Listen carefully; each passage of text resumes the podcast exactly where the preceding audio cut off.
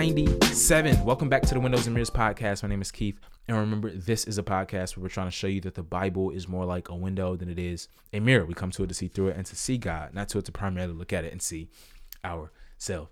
All right, so um we have been doing heavy sledding in the book of Hebrews. Hebrews is uh, one of the richest, uh, most uh, deepest, uh, densest texts in the New Testament. Uh, he uses a ton of the Old Testament and he is explaining his head off, uh, trying to get these early Christians not to turn away from Christ. So, chapter 9 picks up right where he left off in 8, speaking of the Old Covenant. So, he starts out talking about the actual tabernacle in the Old Testament. So, remember, the Israelites left Egypt and they built the tabernacle, right? So God could dwell in the midst of his people. You can read this in Exodus 25 through 40. But he goes in on this particular day that came out of the Torah, the day of atonement, right? And what's interesting is that the day of atonement was this day was at the was that that was at the center of the Israelite calendar, was at the center of the Torah and the center of Israelite religion.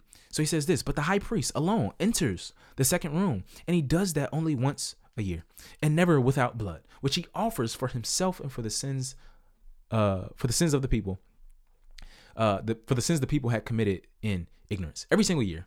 In other words, the high priest, right, who was from the line of Aaron, went into the holy of holies, which separate, which which represented the, the, the heavenly places on earth, to sacrifice on the day of atonement, right? So this one day in Israel's calendar, right, in the presence of God Himself providing a sacrifice for sins on behalf of the people and for His own sins, right? And he goes on to say that the gifts and sacrifices made could not perfect the worshiper's conscience. Verse 14, how much more? In contrast, will the blood of Christ, who through the eternal Spirit offered himself without blemish to God, cleanse our consciences from dead works so that we can serve the living God? He says, listen, the continual work of the priest and the high priest reminded the worshippers of sin year after year. He says the blood of Jesus, though, um, here, that was splattered, ultimately cleanses us and cleanses our consciences before God. And I think that's interesting because um, how often do we view that as an aspect of Jesus' work on our behalf, right? That God has miraculously cleansed our consciences before Him so that we can come to Him without guilt or shame, and so that we can serve Him free forever without guilt and shame. He says the whole point of the tabernacle was so that God's people could dwell with him in communion, right? However, what the text is trying to say is that this wasn't fully realized then, but only now. And he goes on to talk about that this all was inaugurated through blood, right? And the new covenant, it's funny because the new covenant was inaugurated with blood, just like the old covenant. Now, if you remember Exodus chapter 24, where they inaugurate this covenant, they are officially under uh, the, in this relationship with God, right? Moses actually takes blood, and in an ancient uh, Israelite ritual, he takes blood and splatters it on the people. Why? Because a death had to take place to show that if you break this covenant, this is what will happen to you, right? And and and, and the blood represents life. And so it's interesting that when Jesus comes, uh, the New Testament writers are obsessed with his blood, and they're not just uh, being sadistic or weird or gory, but they're but they're trying to show you that no, no, in line with the Old Testament, Jesus gave his actual life. These cats actually broke the Old Testament law, and Jesus comes and pays for their sins and ours, right? And and these things have been fulfilled, and so he's just trying to help them see what everything in the Old Testament was actually pointing to, and the realization is here. Hebrews 10. He continues with the idea that Christ is the perfect and final sacrifice. So notice how all throughout the book he has tied together and threaded the themes of, of the priest and the actual sacrifice itself and, and, and those distinct entities. They were different entities. So the, the sacrifice and the priest were were different in the Old Testament, but here they find their end in one person. And even in this chapter, we see the author quote the Psalms and say that Yahweh desires obedience and not sacrifice. And because of Christ's perfect sacrifice to the Father, he's qualified to be the perfect sacrifice for sins, right? So you see the obedience and sacrifice actually coming together, even in the person of work of Christ as well. He is the one, uh, the text will say, through whom we are perfected and in some senses changed even now. So therefore, in light of it, all of this stuff he says about Jesus, in light of that, you know what he says? Verse 23 let us hold on to the confession. Like let us still just hold on. Just just hold on to jesus fam. Like that that's all he's saying do. If you just think about the christian life just stay with jesus. Like wherever he go you go. Stay with him. Don't go nowhere else. You feel me? He says let us hold on to the confession of our hope. It's it's so it's simple but it's not easy as, as my man john would say. It's simple but it's not easy um let us let us hold on to the confession of our hope without wavering, since he who promises is faithful. And let us consider one another in order to pro- provoke love and good works. Hear this. I love verse 25. I love verse 25. Not neglecting, not neglecting to gather together, as some are in the habit of doing. He know what cats be on. Cats be trying to get that Zoom church. But encouraging each other, and all the more as you see the day approaching. After all that ex- exhortation exposition, he's just like, fam, go to church like don't don't forsake gathering together. You know why?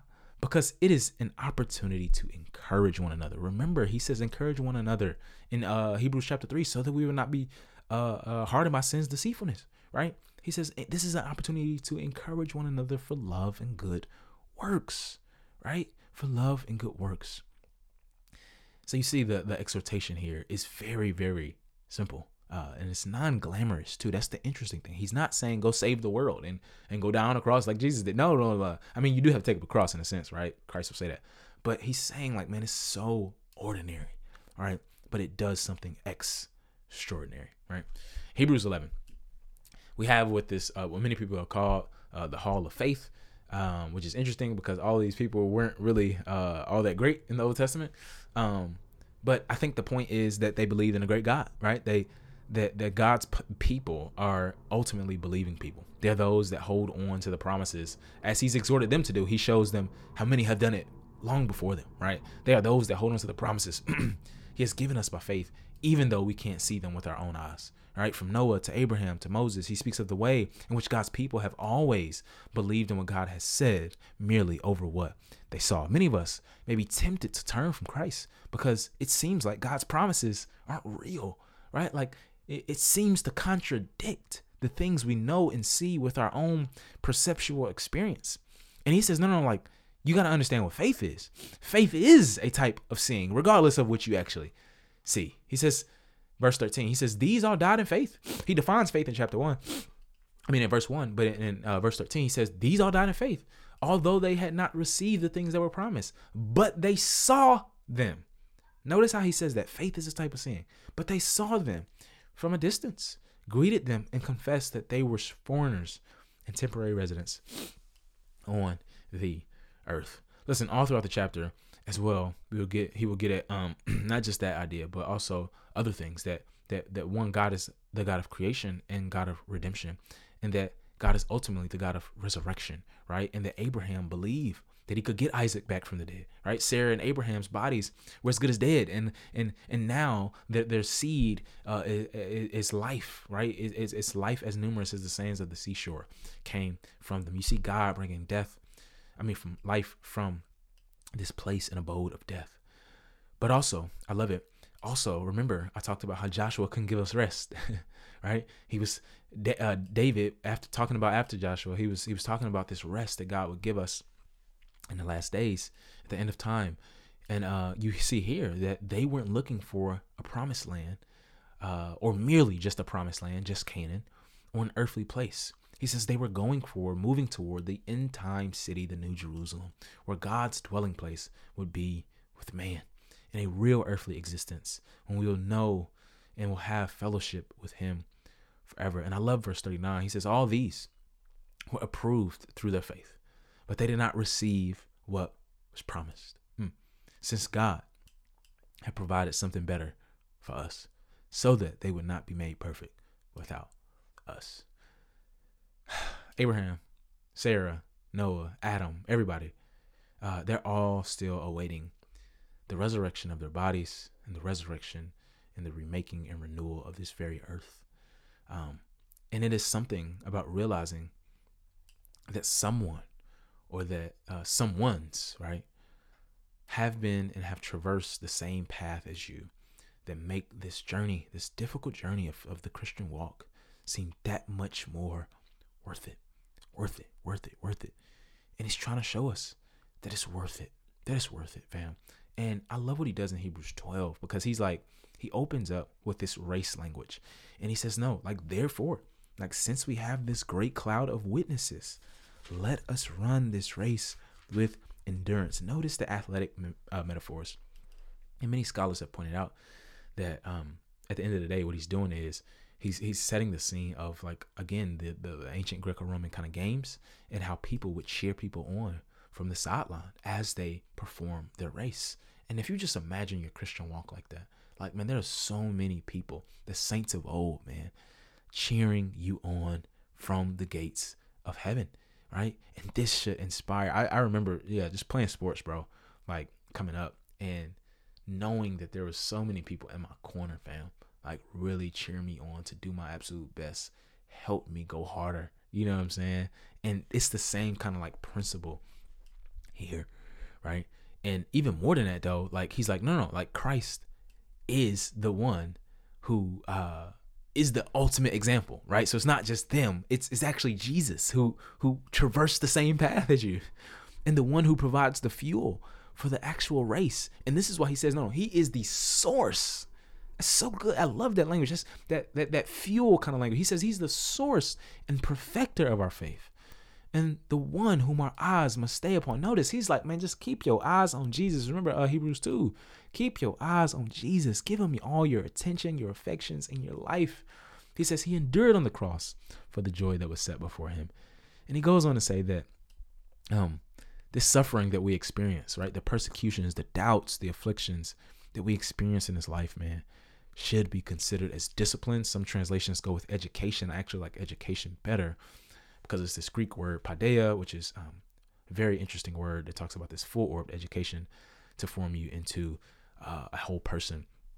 And God uh, uses this uh, paideia, right, for his children, just as a father uh, educates a son he loves, right? And he does this through suffering, fam. Like there's no way around suffering. Just sidebar. Sorry to sorry to break the news, right? But the purpose of it though, the purpose of it is so that we could share in his holiness, so that we could be people who are much more beautiful, right? And um, you know, it's the same way like that Jesus uh, became perfect through suffering. It's the same thing for us. He ends with a final concluding exhortation. He says, he says, uh, let brotherly love continue. Don't neglect to show hospitality, for by doing this, some have welcomed angels and guests without knowing it. Remember those in prison, as though you were in prison with them, and the mistreated, as though you yourselves were, were suffering bodily. Marriage is to be honored by all, and the marriage bed kept undefiled, because God will judge the sexually immoral and adulterous. Keep your life free from the love of money. I love this. Be satisfied with what you have. Hear this, for He Himself has said, "I will never leave you or abandon you." Um, you know, all of the exhortations uh, kind of fall under the umbrella of letting uh, brotherly love continue, especially the one another's. Um, but I love the last one too because it's just like a no, no, no. Like the love of money comes when you're not satisfied with God ultimately, right? Like when you really want money to meet a need that it can't, uh, you are implicitly saying that God is doing what He can, isn't doing what can, right? He isn't satisfying the deepest needs and and in this gaping hole in our hearts. And he finishes, Let us then go to him outside the camp, talking about Jesus, bearing his disgrace, for we do not have an enduring city here. Instead, we seek the one to come. Therefore, through him, let us continually offer up to God a sacrifice of praise. That is the fruit of lips that confess his name. We as a community are pilgrimaging toward the heavenly city. And in the meantime, unlike Israel, we don't offer physical sacrifices, we offer spiritual ones. It's like, yo, do the people of God still offer sacrifices? Absolutely. Right? Ones of praise and thanksgiving for the salvation purchased and provided for us in Christ, in which we become, which we will become like Christ, right? Glorified sons and daughters of God, worshiping forever in the heavenly city God has provided for us. I think our goal today should be one of looking towards and longing for this place. Let's pray. God, we ask that you'll help us long towards the heavenly city. We thank you for the many examples who have gone before us, namely Christ, who is the source and perfecter of our faith. If nothing else, God, if we remember nothing else, I pray that we will remember to keep our eyes on Jesus. Some